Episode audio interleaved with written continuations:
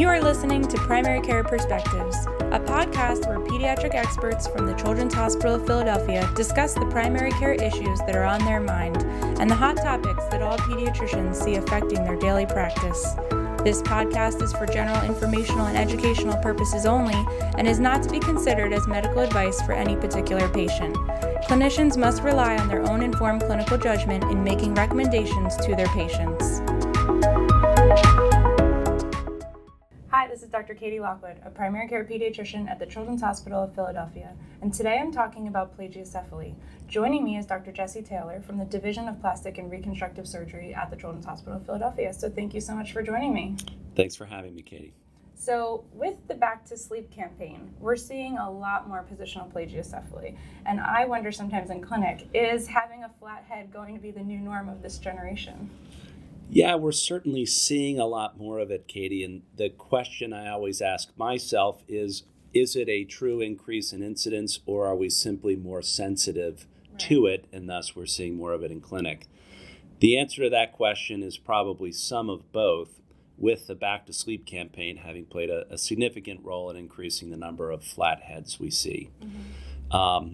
The interesting thing will be to see, to see if reversing the Back to Sleep campaign or perhaps giving families slightly different advice about sleep positioning would change the incidence. Mm-hmm. And besides Back to Sleep, because we blame a lot of this on Back to Sleep, but besides that, what are some of the other risk factors for developing positional plagiocephaly? So it's interesting. One of the risk factors for it is simply age. If you look at kids who are really young, 0 to 2 months of age, there's a fairly low incidence of positional plagiocephaly, perhaps around 20%. Mm-hmm. From that 2-month to 7 or 8 month time period, you see a big increase in the incidence, again, likely because of things like the Back to Sleep campaign. And some studies have shown the incidence to be as high as 50, 60%, which to me sounds high. And then after about 8 months of age, you should see that incidence come back down. And certainly, in the general population, as kids grow up, it's very rare, probably somewhere between 1 and 5% of the general population. Wow. You talked a little bit just about how common positional plagiocephaly is. How does this compare to craniosynostosis? So positional plagiocephaly is much more common than true craniosynostosis. And of course, by craniosynostosis, what we mean is the premature closure of one of the cranial sutures or growth centers of the cranium for young kids. Mm-hmm. And craniosynostosis probably occurs somewhere in the order of 1 in 3,000 live births, with non-syndromic craniosynostosis being a much higher incidence than syndromic craniosynostosis. And so syndromic craniosynostosis, depending on what flavor you're talking about, is more on the order of 1 in 10 to 1 in 30,000 live births. Okay. So very rare. So what are some of the ways clinically, though, that we can distinguish between positional plagiocephaly from craniosynostosis? So kids with positional plagiocephaly are either going to have flatness on one side of the back of the head or flatness on both sides of the back of the head. When you get flatness on one side of the back of the head, if you were to stand over the child, what you would see when you look down is, I refer to it as the parallelogram-shaped head. Right. So whichever side of the back of the head is flat, the corresponding side of the forehead should be pushed forward slightly. Right. The opposite forehead should appear slightly pulled back, and then the back should be pulled back on the other side, such that as you look down, you see a parallelogram. Mm-hmm. One key to look for is the ears. The ears in positional plagiocephaly, the ear on the affected side or the flat side should be slightly forward to the ear on the unaffected side. Right. So again, kids with positional plagiocephaly will have a parallelogram-shaped head as you look down. Mm-hmm. In contrast, kids with either unicoronal craniosynostosis or lambdoid craniosynostosis can also have flatness on one side of the back of their head or on one side of the forehead. Mm-hmm. Those kids tend to have more of a trapezoid shape to the head, where the same sides are prominent and the same sides are flat. And so if you look down on a kid's head and see a parallelogram, you should be favoring positional plagiocephaly. Right. If you look down and see a trapezoid, you should think craniosynostosis. Now, another key is the timing. If someone has a misshapen head right at birth, that's either going to be a birth molding thing or it's going to be craniosynostosis. Because again, positional plagiocephaly, usually we're seeing kids with a couple of months of age behind them. And then one thing that's kind of a chicken or an egg thing is we do see a high incidence of positional plagiocephaly in kids who have torticollis. Mm-hmm. So torticollis is when one of the sternocleidomastoid muscles is tight. When that happens, oftentimes the head posture is slightly off of midline, and that will prompt a baby to want to sleep on that side of the head. So right. Someone with torticollis with a funny shaped head is often going to have positional plagiocephaly. But what I always tell people is you can't just willy-nilly dismiss the risk of them potentially having craniosynostosis. So mm-hmm. you still should probably refer them to a specialist. Now, couple of other risk factors for positional plagiocephaly I failed to mention earlier. Gender, males get it more than females. We don't know why that is. Mm-hmm. Some kids have what we call a positional preference for sleeping. They just happen to like to sleep on one side rather than the other. They don't have torticollis. Right. So those kids with a positional preference in sleeping, those kids who had vacuum deliveries are more likely to have positional plagiocephaly. And then those kids who are firstborn. Are more likely to have positional plagiocephaly, and that may have something to do with the configuration of the birth canal. That's interesting. I sometimes hear, and I don't know if there's any evidence to this, but parents who say, my preference is to hold the baby this way, place them down this way, and they're always sort of, once they have a little bit of flattening there, it sort of reinforces itself. It's right, like, it's like a kickstand. Notch for me to rest on comfortably, and then that is a self-perpetuating cycle there, because they're like, oh, the kid likes to look this way, so they keep putting them down that way. I think that's very true, Katie. And I tell parents that if they do see that developing, one of the early things we do to treat positional plagiocephaly is repositioning. Right. So if parents can do some repositioning even before they see a doctor, it's not a bad idea. Great. So in primary care, can we and should we be measuring plagiocephaly in a way that we determine how severe it is more objectively, or is it more just our kind of gestalt of this is bad or this is not? Yeah, it's a great question, and I've gone through several different management protocols personally as someone who specializes in this. Mm-hmm. One thing I often say to families is that it can be challenging to measure this because it's a three-dimensional problem, and most of our measuring schemes are in two dimensions.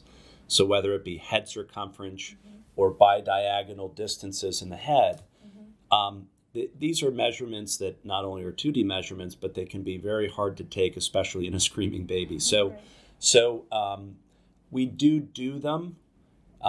We do, to some extent, make clinical decisions based on how severely different, for instance, the bidirectional distances are. But I don't think that those alone should be made to make clinical decisions on. And I do think you got to take into account the gestalt. Mm-hmm. Great. So when we have a patient with positional plagiocephaly, what's the ideal age that we should refer them if we think they might benefit from some intervention like helmet therapy? Yeah, and again, this is something that my own thinking on this is changing over time based on, perhaps always treating my latest complication. But I used to think that the ideal age for referral is around 4 to 5 months of age. Mm-hmm. The reason for that is that we will rarely put somebody into a helmet earlier than about 5 to 6 months of age, because there have been occasionally a report in the literature of negative sequelae of really early helmeting on the really immature brain. Mm-hmm. So at CHOP, we generally will helmet kids starting at about 5 to 6 months of age. So, but my changing thinking is now that, it actually is not a bad idea for us to see some kids earlier, especially if there's a concern for craniosynostosis. Mm-hmm. And so now I'm telling people, bring them in as early as the families want to be referred. And I like to see the kids a little bit earlier, because sometimes we have the wrong diagnosis, and there are minimally invasive treatments for craniosynostosis for which timing is really important. Right. if one is going to choose a minimally invasive treatment for lots of types of craniosynostosis, it's usually in that 3 to 5 month age range that we're wanting to do that minimally invasive treatment. And so if you wait till 5 months to refer for positional plagiocephaly and you're wrong and the child has craniosynostosis, you may miss an opportunity. Right, that's good to know. On the flip side, is there an age where it's too late to intervene on positional plagiocephaly, and when? Yeah, so one of the reasons that helmeting, for instance, works for positional plagiocephaly is that the bones of the cranium are quite malleable in the first year of age. Mm-hmm. That malleability goes away after the first birthday to some degree, and certainly it's not an immediate thing that happens when you turn one, but it's a gradual process. And so if you're going to really get a good result from the helmet, which helmets are so effective, that 6 to 12 month window is your best bet to get that result. Great.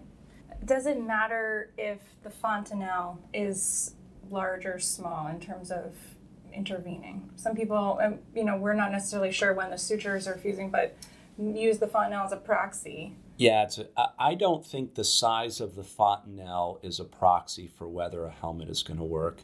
And I've seen helmets work really well in kids where you really can't even feel a fontanelle, and I've seen it work great in kids who have a very large fontanelle.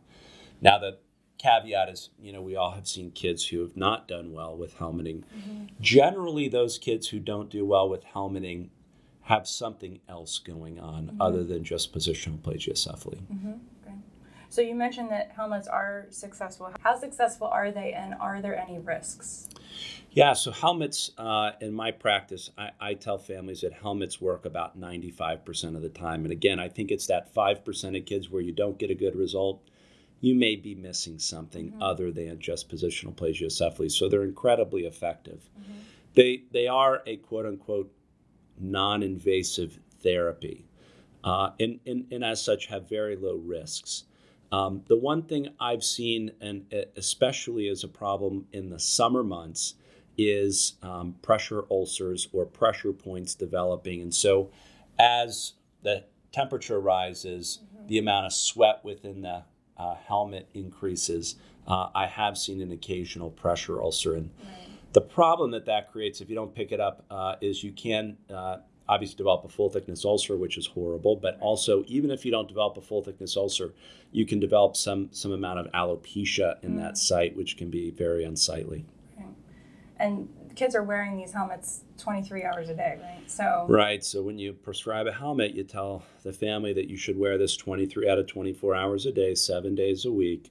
And most kids are in a helmet for about 4 to 6 months. Okay. Yeah, so that's a long time. Yes. Yeah. All right.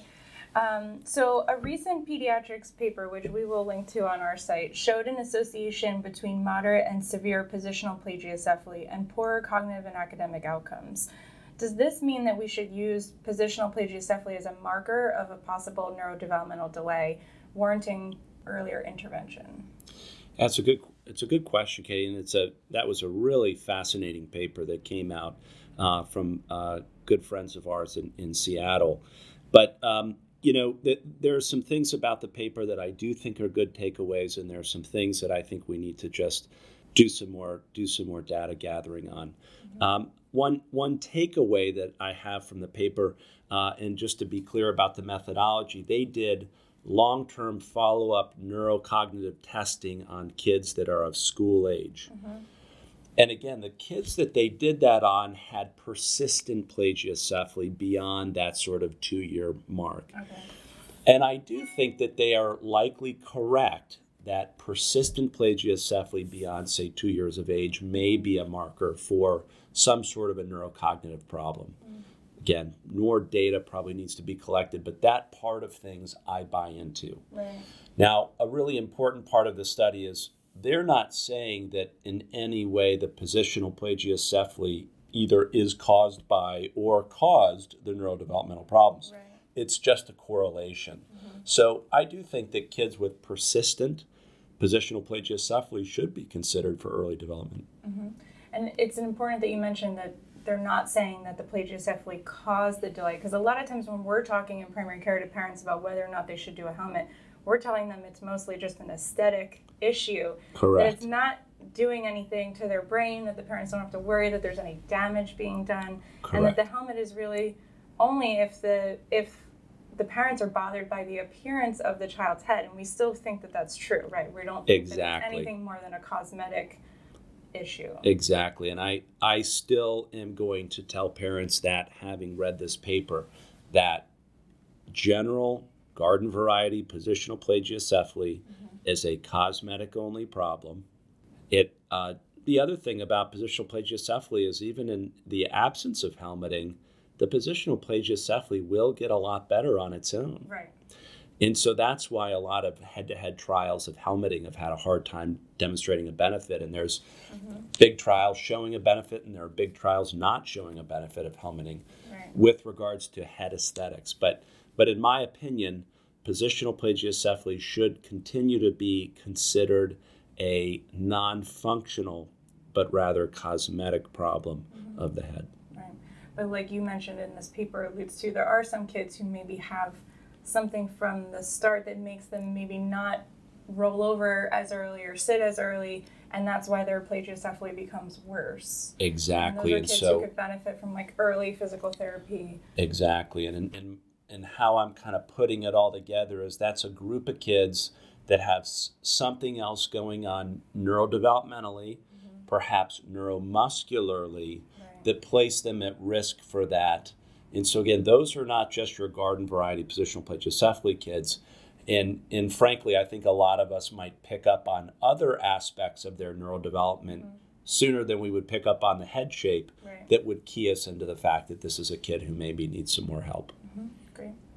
You mentioned that when kids are wearing the helmet and there's a pressure ulcer, sometimes they can have some alopecia. Parents of kids with positional plagiocephaly are often worried about the hair loss on the flat spot. Yes. And we typically tell them that's just friction from rubbing, and that hair will regrow. Is that your experience too? That definitely is my experience. And that, I think, is a, again, sensory nerves are going to generally do a really nice job. And so kids who have positional plagiocephaly who rub the hair off, the hair follicles in that region are generally in very good health, and the hair will absolutely regrow.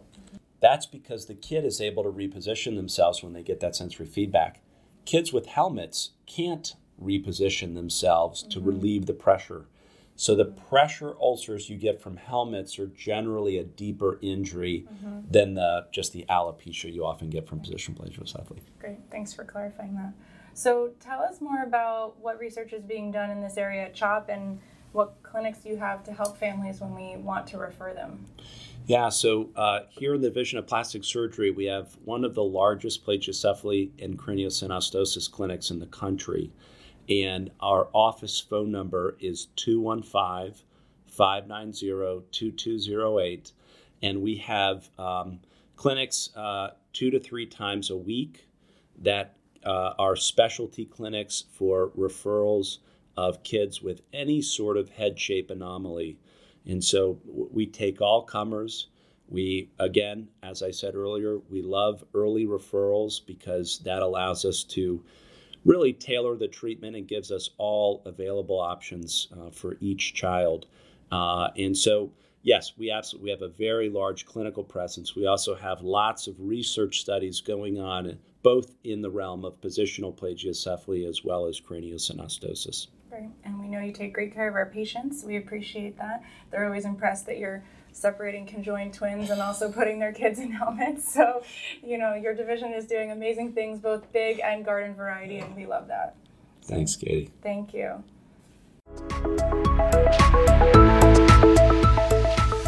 Thank you for listening to this episode of Primary Care Perspectives. You can download and subscribe to future episodes on iTunes or visit chop.edu/PCP podcasts for a listing of all episodes. I look forward to our next chat.